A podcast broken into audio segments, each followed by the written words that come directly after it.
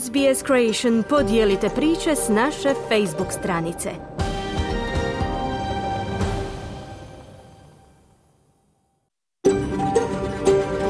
SBS, a world of difference. You're with SBS Croatian on mobile, online and on radio. Vi ste uz SBS Creation na svojim mobilnim uređajima na internetu i radio.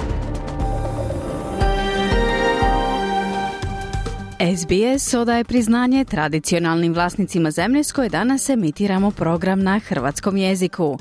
Ovim izražavamo poštovanje prema narodu Vurunđer i Vojvurung, pripadnicima nacije Kulin i njihovim bivšim i sadašnjim starješinama. Također odajemo priznanje tradicionalnim vlasnicima zemlje i svih aboriđinskih naroda i naroda Sotoka u Toresovom tjesnacu na čijoj zemlji slušate naš program. Dobar dan svima koji ovaj program SBS-a na hrvatskom jeziku slušaju uživo u petak 26. siječnja. Pozdravljamo i one koji će nas slušati u repriznom terminu u subotu 27. siječnja u 14 sati. Ja sam Mirna Primorac. I ovog se petka osvrćemo na tjedan iza nas. Čućemo pregled najvažnijih vijesti iz Australije, Hrvatske i svijeta. Klara Kovačić iz Zagreba donosi izbor najvažnijih zbivanja u Hrvatskoj. Izdvajamo da je vlada izabrala novog glavnog državnog odvjetnika. Donosimo vam i izbor sa sajma tehnoloških inovacija koje pomažu u ranom otkrivanju različitih bolesti, poput dijabetesa tipa 2 i srčanog udara. U Sidneju je preminuo Roger Rogerson, jedan od vodećih policijskih dužnosnika iz slučaja Hrvatske šestorice osuđenih za planiranje terorističkih napada. Znate li što znači biti zagovornik prava prvih naroda ili saveznik s prvim narodima? Ostanite uz nas i poslušajte kako i vi možete doprinijeti boljem razumijevanju prvih naroda Australije. Program započinjemo osvrtom na tjedna zbivanja u Australiji i svijetu. Slušajte nas!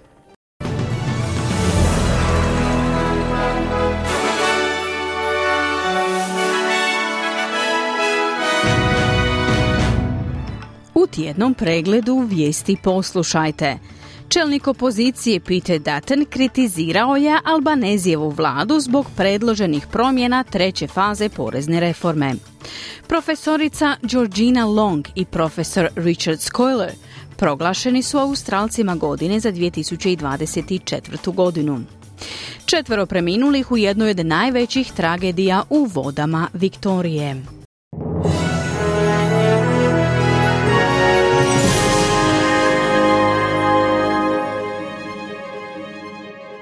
Slušate tjedni pregled vijesti izbivanja radija SBS na hrvatskom jeziku. Ja sam Mirna Primorac.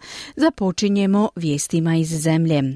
Rizničar Jim Chalmers brani odluku vlade o promjeni treće faze porezne reforme tvrdnjom da vlada želi pomoći građanima koji su najviše pogođeni krizom zbog rasta životnih troškova, ali priznaje da se promjena može smatrati kršenjem izbornog obećanja.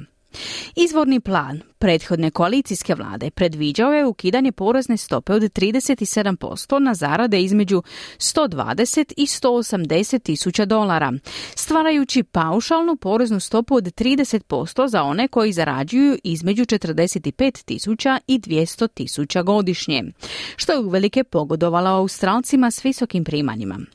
Laburisti će sada zadržati stopu od 37% za one koji zarađuju više od 135 tisuća dolara, a najveća porezna stopa od 45% obračunavat će se na zaradu iznad 190 tisuća dolara umjesto 180 tisuća dolara. Također će smanjiti najnižu stopu poreza na dohodak sa 19% na 16%, što znači da će radnici plaćati manje na prvih 45 tisuća dolara koje zarade. Dr. Chalmers je u izjavi za Kanal 7 branio novi vladin prijedlog i kaže da je njegova nužnost postala sve jasnija tijekom blagdanskog razdoblja. The government has come to a different view. We're being upfront about that. We're not pretending otherwise. But we've come to a different view because we've found a better way to provide more cost of living relief. Vlada je došla do drugačijeg stajališta jer smo pronašli bolji način da većem broju ljudi olakšamo troškove života bez pritiska na inflaciju. Znamo da će odluke poput ove koje su sporne uvijek imati svoje pristaše i protivnike. Uvijek će biti ljudi koji su više zainteresirani za pomoć koaliciji nego za pomoć srednjoj klasi Australije, a naš je posao poduzeti prave odluke iz pravih razloga, kazao je Chalmers. Čelnik oporbe Pete Dutton optužio je premijera Albanizija da gura poreznu reformu kako bi osvojio glasove. Dok laburisti tvrde da će njihova verzija poreznih promjena olakšati pritisak na životne troškove onih najteže pogođenih, gospodin Dutton tvrdi da politički oportunizam motivira ove promjene. These changes, as they're proposed, don't come in until the 1st of July. The Prime Minister's got five, six months for the legislation to be passed.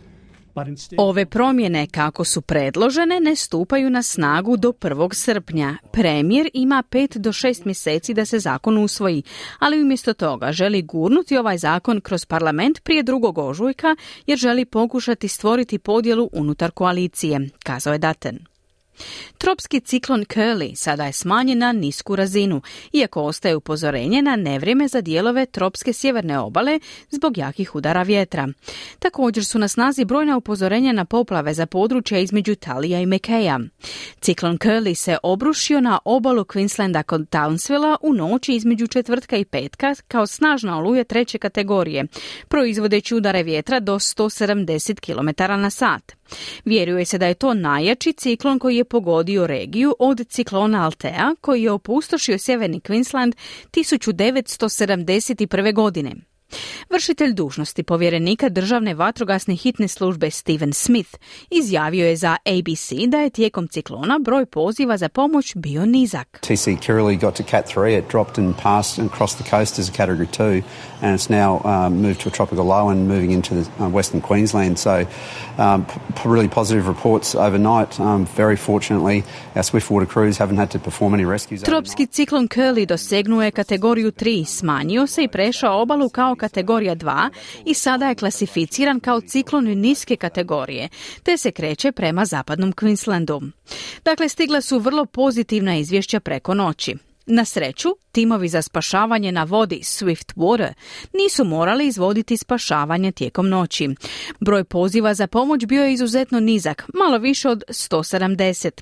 Zahvalni smo na planiranju i pripremi naše zajednice, kazao je Smith.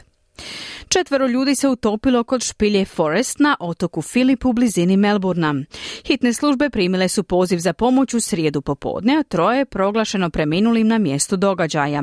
Jedna žena prevezena je u bolnicu, ali je kasnije preminula.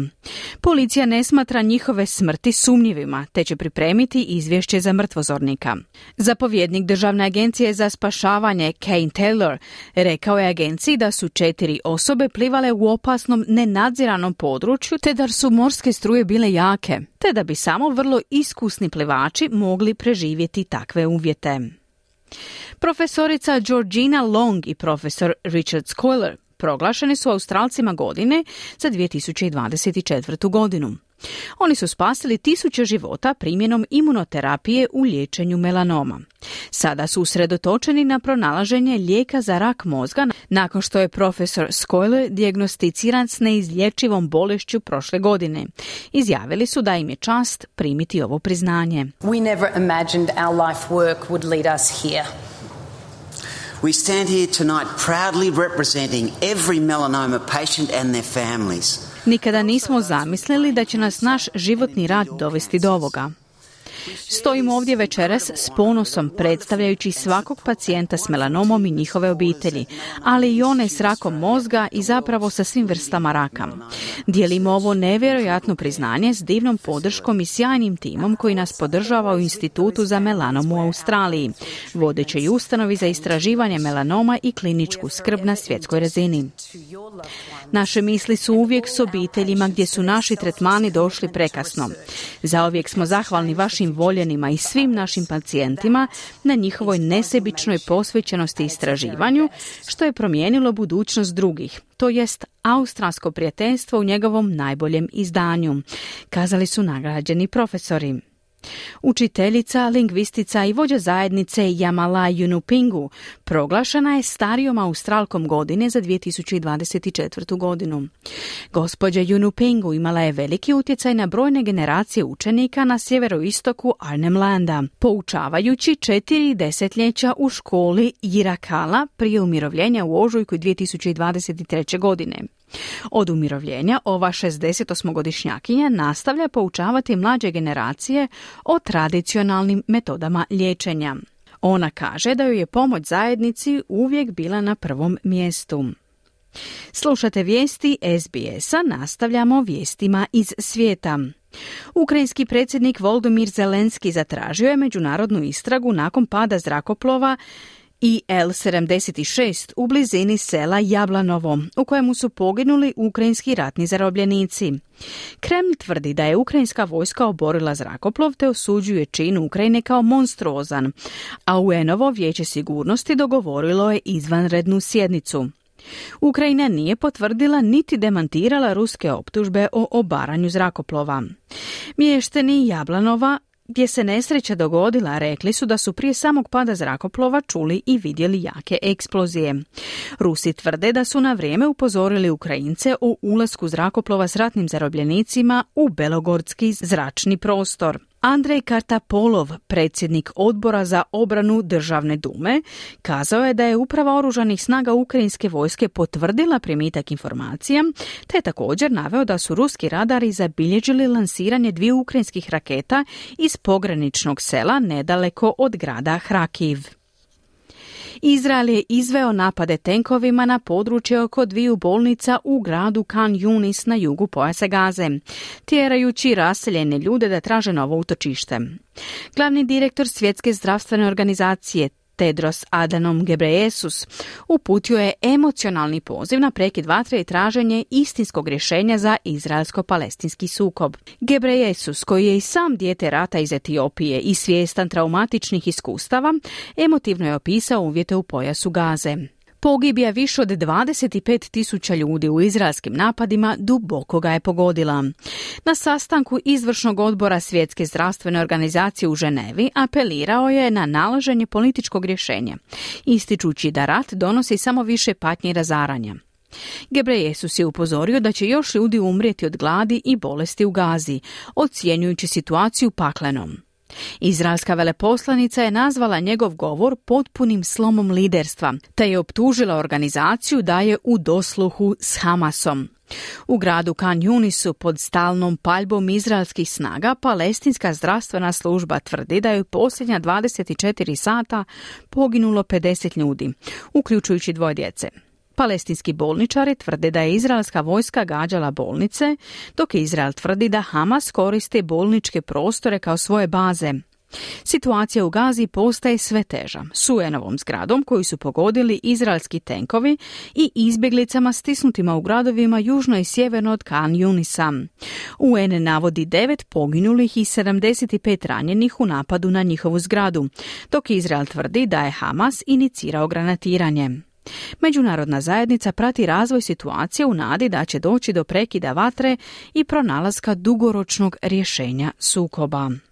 Odluka Savezne vlade da privremeno obustavi prijave za investitorsku vizu, poznatu i kao zlatna viza, naišla je na odobravanje organizacije Transparency International Australia i stručnjaka za imigracijsku politiku.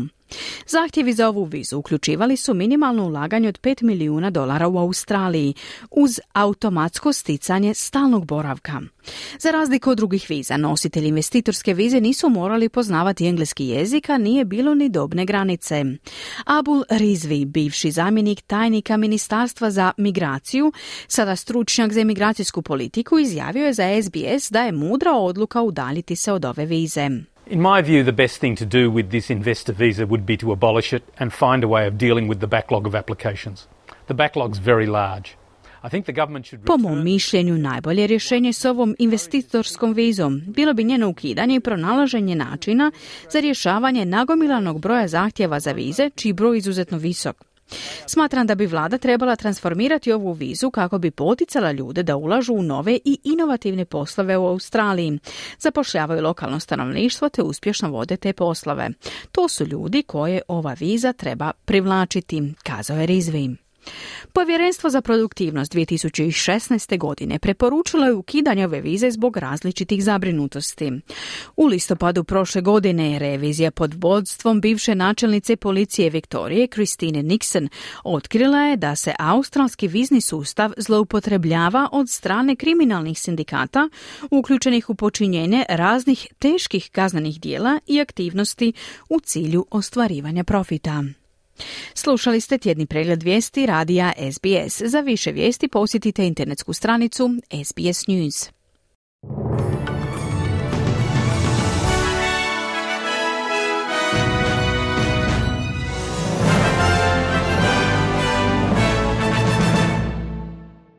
Vi ste uz SBS Creation, ja sam Mirna Primorac. Okrećemo se sada tjednom izvještaju Klare Kovačić iz Zagreba. Evo što danas možete čuti. Vlada izabrala novog glavnog državnog odvjetnika. Objavljeni koeficijenti za plaće javnih i državnih službenika. Ministar nepopustljiv prema sucima u bijelom štrajku. Izgradnja Centra za gospodaranje otpadom u Zagrebu izaziva otpor oporbe u gradskoj skupštini. Zvonimir Boban reagirao ostavkom na odnose u UEFI. Osoba tjedna Severina Vučković. O naglascima tjedna s Klarom sam razgovarala malo prije početka našeg današnjeg programa. Dobro jutro, Klara. Dobro jutro. Tema dana je izbor glavnog državnog odvjetnika. Kako je vlada dovršila taj posao? Tako da je vladino povjerenstvo premijer i osam ministara između četiri kandidata koji su se prijavili na natječaj izabralo suca Ivana Turudića. Kvalitetniji je kandidat za obavljanje te funkcije. DORH će pod njegovim rukovođenjem biti neovisan i bez ičijih pritisaka. Sudac je visokog kaznenog suda, ima najbolji i najuvjerljiviji program, respektabilnu karijeru, kažu, a DORH i USKOK će biti potpuno neovisni bez utjecaja vlade. Kako je reagirala oporba?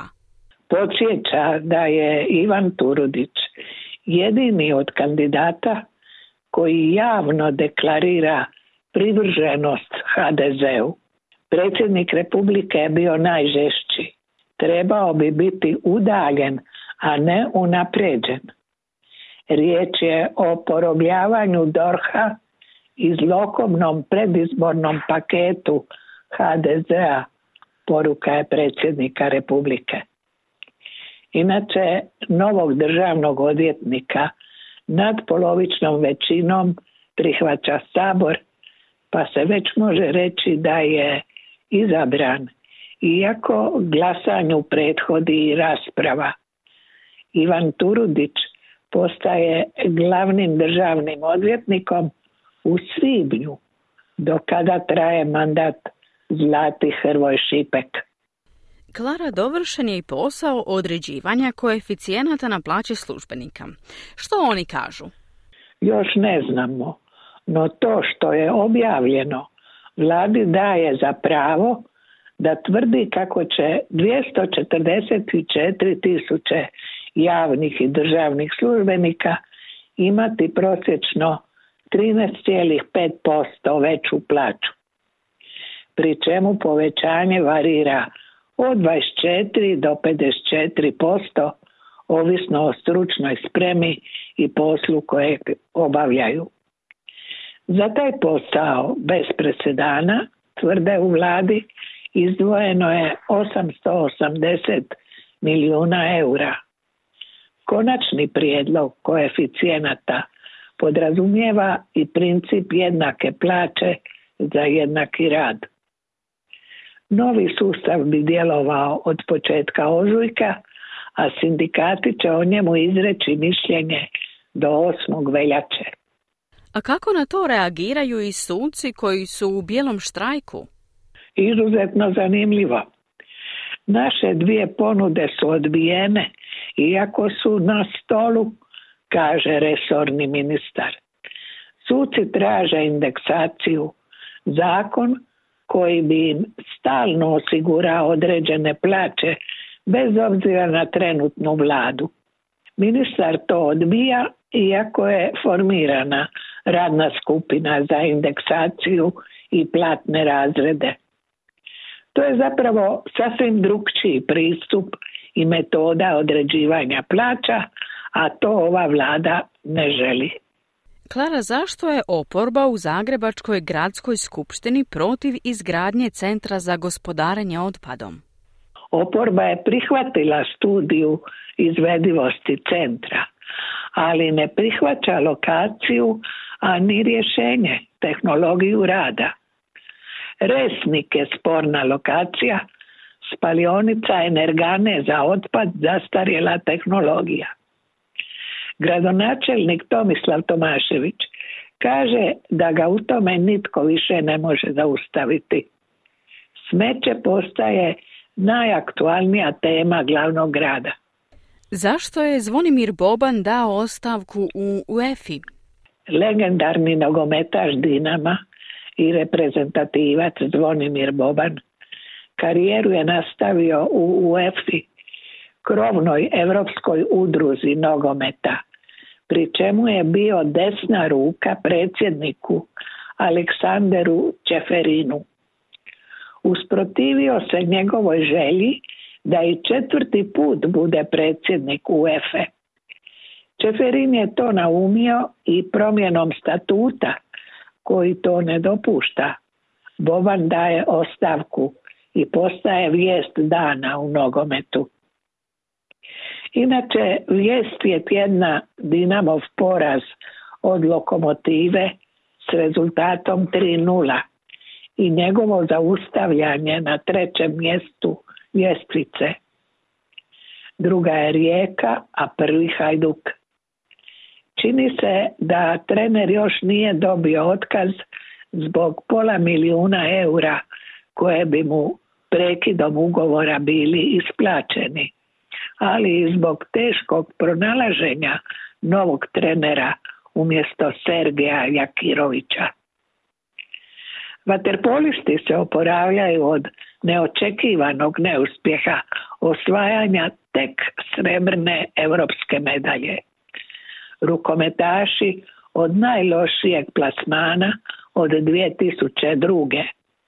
11. mjesta na europskom prvenstvu. Ipak će sudjelovati na olimpijskim kvalifikacijama, a vaterpolisti na svjetskom prvenstvu u Dohi u podmjeravanju snaga sa Australijom 5. veljače.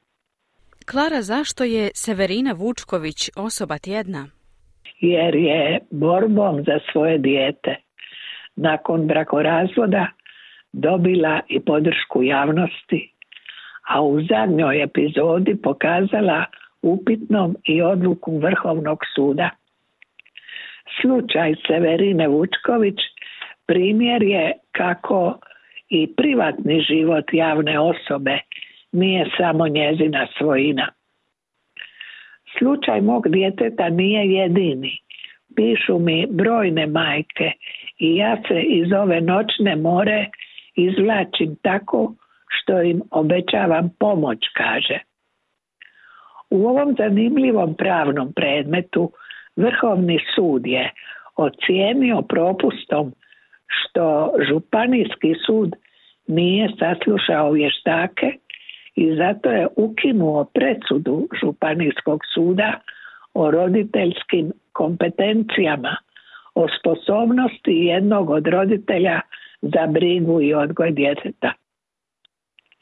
Vrhovni sud pritom nije uzao u obzir presudu Ustavnog suda staru deset godina kada se Severina žalila na odsustvo vještaka.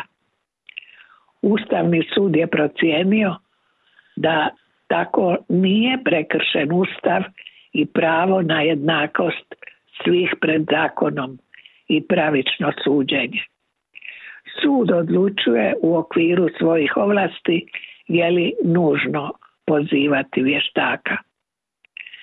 Severina je zapravo žrtva presude Vrhovnog suda koji nije uvažio već donesenu presudu Ustavnog suda iz 2014. godine. Vrhovni sud se nije ni osvrnuo na tu već postojeću praksu, a presuda Ustavnog suda je viša i važnija od presude Vrhovnog suda. Tada je odlučeno da dijete živi s majkom, sada pak s ocem, iako mu je sud već to odbio. Vještaci o tome niti ne odlučuju, odluku o skrbi donosi sud, vještaci tek o roditeljskoj sposobnosti. Pravna bitka Severine Vučković i Milana Popovića roditelja malodobnog djeteta se nastavlja. Pravna trakavica zbog proceduralne pogreške daleko od finiša. Javno mišljenje je sve sklonije majci djeteta. Na kušnji je stabilnost pravnog sustava, pravično suđenje, nikako senzacionalistički odnos prema javnoj osobi. Iako predsjednik Vrhovnog suda kaže kako Severina nije mala i nemoćna ženica, već hrabra, snažna i bogata. Javnost se slaže, a predsjednika Vrhovnog suda moli da okonča desetgodišnji pravni spor borbe Severine za svoje dijete. Klara, hvala i lijep pozdrav. Hvala vama.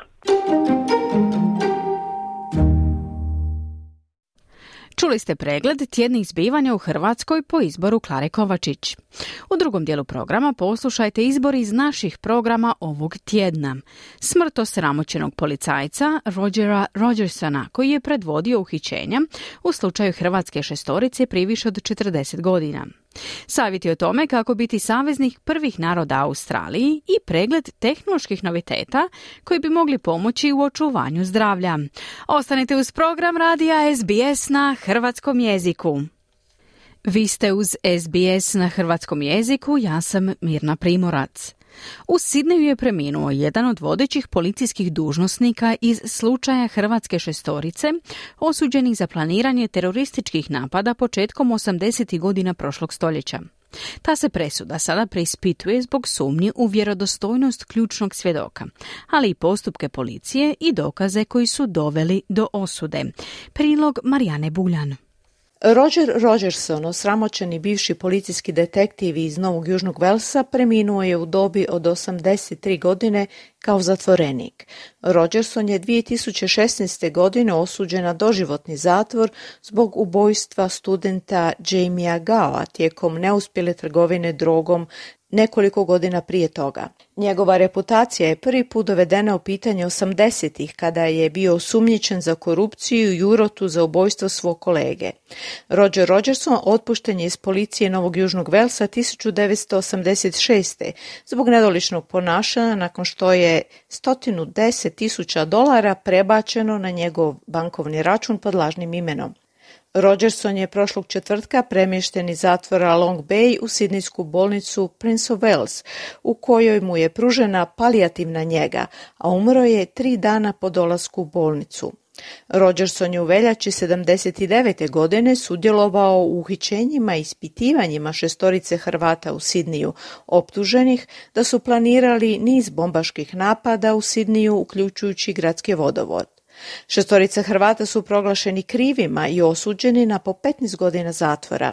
Tijekom suđenja oni su osporavali optužnicu. Tvrdili su da je policija podmetnula dokaze protiv njih, da su bili izloženi fizičkom nasilju tijekom ispitivanja, a njihova priznanja nisu bila potpisana. Nakon niza odbijenih žalbi, u prosincu prošle godine je na Vrhovnom sudu Novog Južnog Velsa počela sudska istraga o osuđujućoj presudi.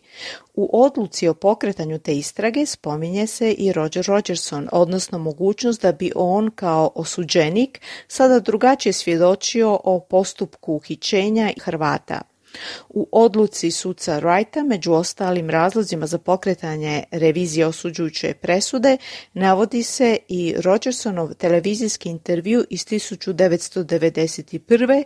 u kojem je govorio i o navodno uobičajenoj praksi policije tog doba da podmeće dokaze. Na sljedećem ročištu sudske istrage o presudi, zakazanom za kraj ožujka, očekuje se svjedočenje velikog broja policajaca koji su s preminulim Rogerom Rogersonom radili na slučaju Hrvatske šestorice. Čuli ste prilog Marijane Buljan. Biti zagovornik prava prvih naroda ili saveznik u Australiji znači da pojedinac podržava i aktivno se zalaže za stvari i ciljeve koji su od važnosti za domorodačke zajednice. Donosimo nekoliko aspekata koje treba uzeti u obzir u vezi sa zagovaranjem prava i savezništvom s prvim narodima. Prilog Jumi Obe. Iako ne postoji jedan univerzalan put prema savezništvu s prvim narodima, upoznavanje s ljudima jedan je od prvih koraka, kao i u svakom odnosu, kaže Karen Mandin, žena iz naroda Bunjalung i izvršna direktorica organizacije Reconciliation Australia. It has to start with understanding the relationship and the situation we are in today with First Nations peoples and other Australians. Mora početi s razumijevanjem odnosa i situacije u kojoj se nalazimo s prvim narodima i drugim Australcima. Razumijevanje povijesti, događaja u tom odnosu. Nije važno jeste li nedavni doseljenik. Ako želite izgraditi odnos, razumijevanje, tko su ljudi, što im se dogodilo, što utječe na njihove živote i iskustva kao Australaca, sjajna je polazna točka, kazala je Mondane. Ona ističe da taj proces može obogatiti pojedinca, omogućujući mu stvaranje veza s ljudima i zemljom. A great starting point is just learning who the local traditional owners are for the communities where you live. And you can often do that through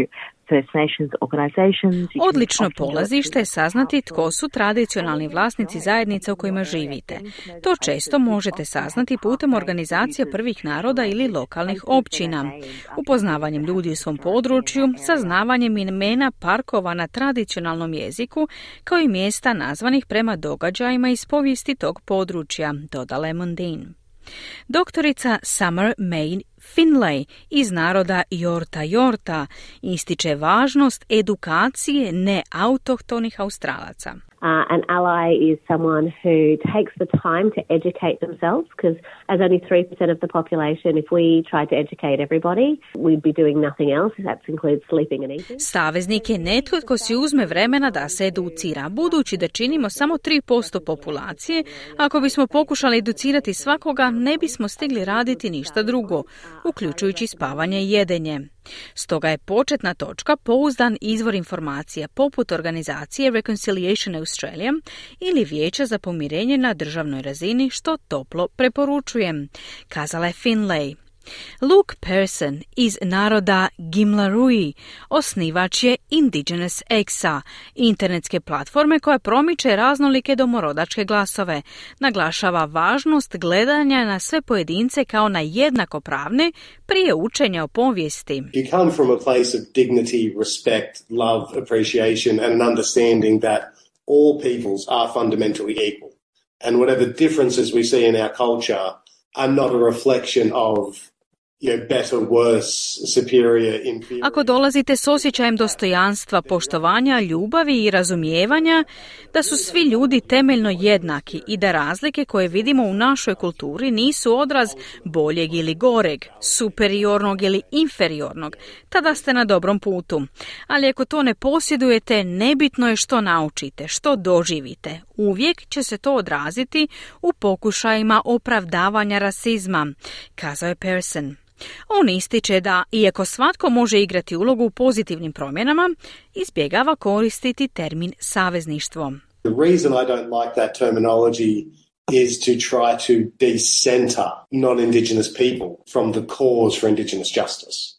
Razlog zbog kojeg ne volim tu terminologiju jest pokušaj destigmatizacije neautohtonih ljudi od ciljeva pravde za domorodačke zajednice.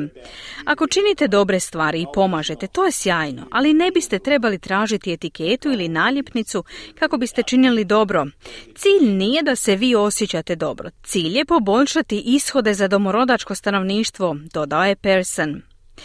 Dobar saveznik je osoba koja poznaje granice onoga što znači biti saveznik, a ne pripadnik prvih naroda, kaže doktorica Finlay. We don't need someone to step into the realm of trying to behave like an Indigenous person. What we need is people who recognize they're not First Nations. Ne trebamo osobu koja će pokušati imitirati ponašanje domorodačkog stanovništva.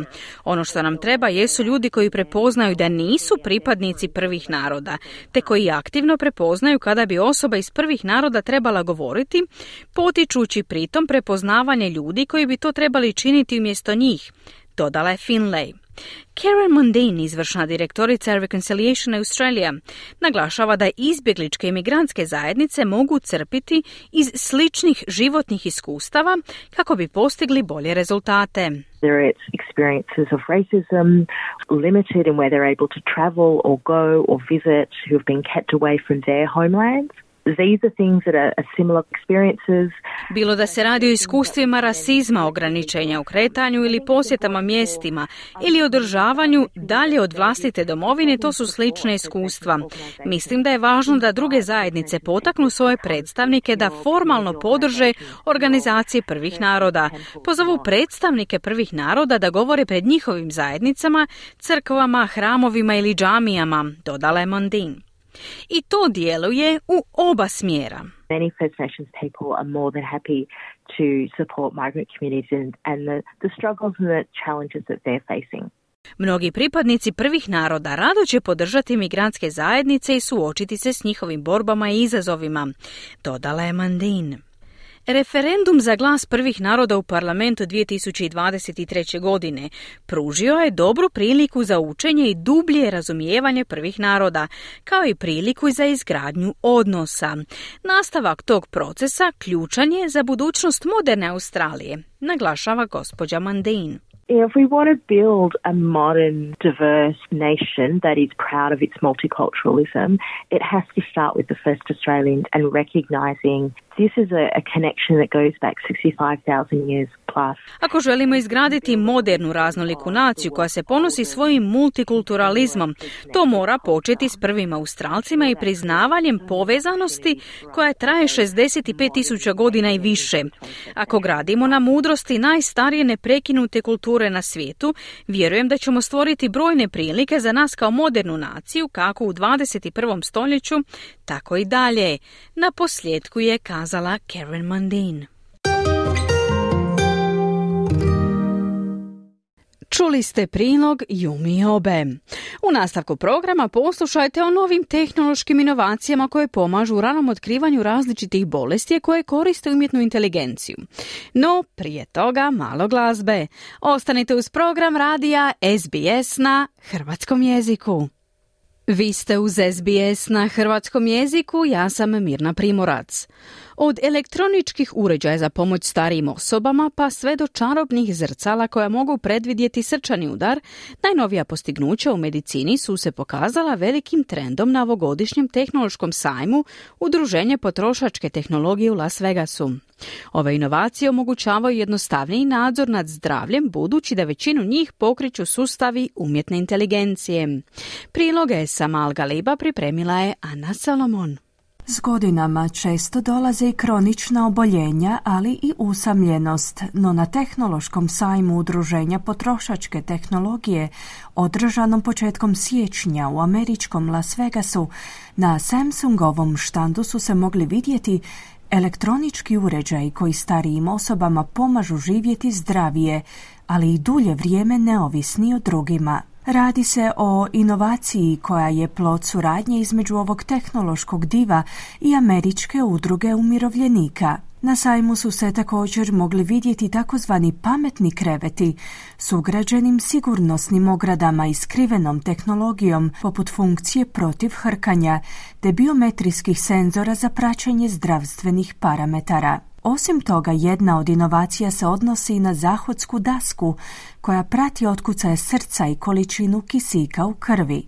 Očekivano, sustavi umjetne inteligencije su ugrađeni u nekolicinu izloženih uređaja, uključujući jednu vrlo posebnu vagu. Joe N. Jenkins je direktorica Američke udruge umirovljenika. Ona kaže sljedeće. We have a device that you can stand on that works much like a, a weight scale but it actually can predict whether or not you will have a serious fall in the next 12 months. Imamo uređaj koji funkcionira poput vage, a koji je u mogućnosti predvidjeti hoćete li u idućih 12 mjeseci imati neki ozbiljniji pad. Opće je poznata činjenica da su padovi nešto oko čega su stariji ljudi uvelike zabrinuti. Tako da ovaj uređaj na jednostavan način može procijeniti njihovu ravnotežu, a što ljudima može pomoći u boljem razumijevanju važnosti tjelesnih vježbi za održavanje ravnoteže. Neki ljudi bi pak mogli odlučiti izbaciti tepih iz kuće, budući da su tepisi jedan od mnogobrojnih uzročnika padova kod starijih osoba, pojašnjava Jenkins. U američkoj udruzi umirovljenika procjenjuju da tržište tehnoloških dostignuća za pomoć starijim osobama samo u Sjedinjenim državama godišnje ostvaruje 12 trilijuna dolara s izglednim porastom potražnje. Dr. Hon Peck je čelnik odjela posvećenog digitalnim uređajima za praćenje zdravlja pri tvrtki Samsung.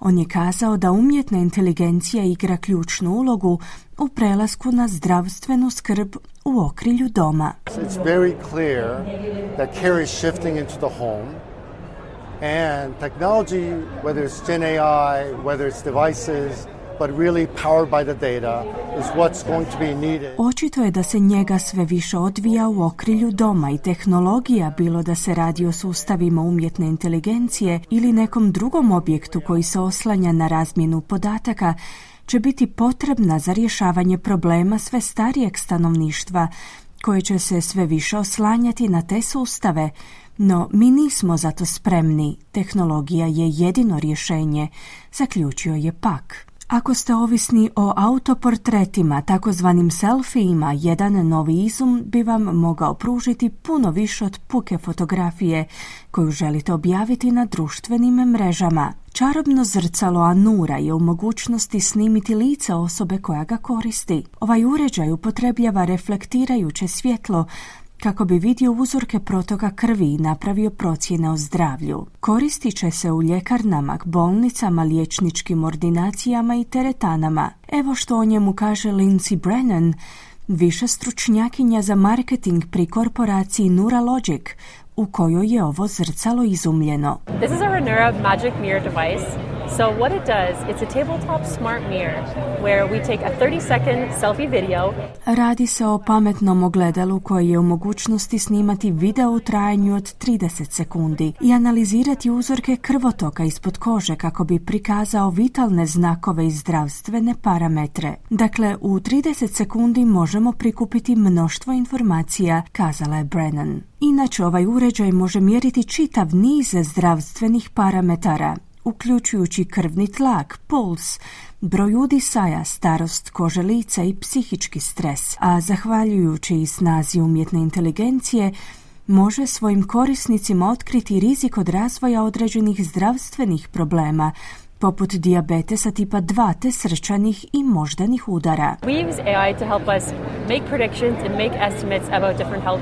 Koristimo umjetnu inteligenciju za predviđanja i procjene o različitim zdravstvenim parametrima poput krvnog tlaka ili rizika od srčanih oboljenja i kardiovaskularnih bolesti, prokomentirala je Brennan. Beam-O je još jedan uređaj koji služi istoj svrsi. Opremljen je senzorima koji na brzi jednostavan način mogu mjeriti osnovne zdravstvene parametre. Livia Robić je voditeljica proizvoda u organizaciji Withings u kojoj je Beam-O razvijen. It's a revolutionary at-home health check-up device that has four sensors integrated into one small portable device. To je revolucionaran uređaj koji služi ljudima da u okrilju svojeg doma provjere svoje zdravstvene parametre. BIMO se sastoji od četiri senzora koji čine jedan elektrokardiogram koji procjenjuje aktivnosti srca, a ujedno može otkriti znakove fibrilacije atrija. U elektrodu je ugrađeni pulsni oksimetar koji može mjeriti razinu kisika u krvi, dakle učinkovitost vaših pluća u prijenosu kisika iz pluća u krvotok, izjavila je Robić. Izumljen je i digitalni stetoskop. So it's a digital stethoscope that you can place on your body to listen to your heart and lung sounds. Njega možete postaviti na tijelo kako biste slušali srce i pluća. Možete koristiti slušalice, a snimku možete uživo prenositi svom liječniku prilikom telefonskog zdravstvenog termina. I na koncu tu je i beskontaktni termometar koju tek nekoliko sekundi skaniranjem čela može izmjeriti tjelesnu temperaturu, navodi Robić. Izumljen je i nosivi uređaj za fitness u obliku prstena koji je prozvan Ivi, a koji je namijenjen isključivo ženama. Stacy Salvi, podpredsjednica strateškog odjela za upravljanje proizvodom pri tvrtki Movano Health, koja proizvodi ovaj uređaj, kaže sljedeće. We decided to make the product for women because when we were examining the need state in healthcare in general and looking at wearables, we realized pretty quickly that there wasn't anything designed with women in mind from the outset. Odlučili smo izraditi proizvod za žene jer smo prilikom ispitivanja potreba u zdravstvenoj skrbi i nosive opreme vrlo brzo shvatili da ne postoji niti jedan uređaj dizajniran isključivo za žene. Imajući tu spoznaju na umu, željeli smo to promijeniti, naglašava Salvi. Uređaj Ivi koristi umjetnu inteligenciju kako bi objedinio sve prikupljene informacije temeljem kojih uočava uzorke i informira korisnicu o tome zašto se osjećaju na određeni način i što mogu učiniti da se osjećaju bolje. AI is an important part of the EV ring experience. Um, as we take data in, so whether that's menstrual cycle, Umjetna inteligencija je važan dio ovog uređaja prilikom prikupljanja podataka bilo da se radi o menstrualnom ciklusu, raspoloženju ili energetskom stanju. U pozadini koristimo umjetnu inteligenciju i kombiniramo prikupljene informacije s pasivno prikupljenim podacima kao što su aktivnost spavanja i zdravlje srca kako bismo pružili ženama koje ga koriste doista korisne uvide u to kako u boljoj mjeri mogu razumjeti svoje tijelo. Na posljedku dodaje Salvi. Ovogodišnji sajam udruženja potrošačke tehnologije je tek nagovještaj budućnosti tehnoloških rješenja u području zdravstva. Sa sve većom prisutnošću umjetne inteligencije možemo očekivati još više inovativnih načina za praćenje i preuzimanje kontrole nad našim zdravljem, te vođenje zdravijeg i sretnijeg života. Čuli ste Anu Solomon s prilogom Esama Al-Galiba. Prije nego što se oprostimo od vas za danas, evo jedna obavijest iz zajednice. Hrvatsko Karlovačko društvo održava tradicionalnu zabavu maškare u nedjelju 4. veljače 2024. godine u klubu Kralj Tomislav s početkom u 1 sat. Sviraju budilice, Kemo i Mirko.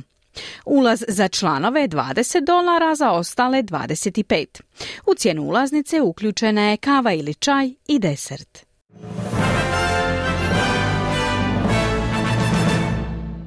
I time smo došli do kraja našeg današnjeg programa koji je uredila Marijana Buljan, a s vama je bila Mirna Primorac. Hvala vam na pažnji, budite uz nas i sljedeći tjedan.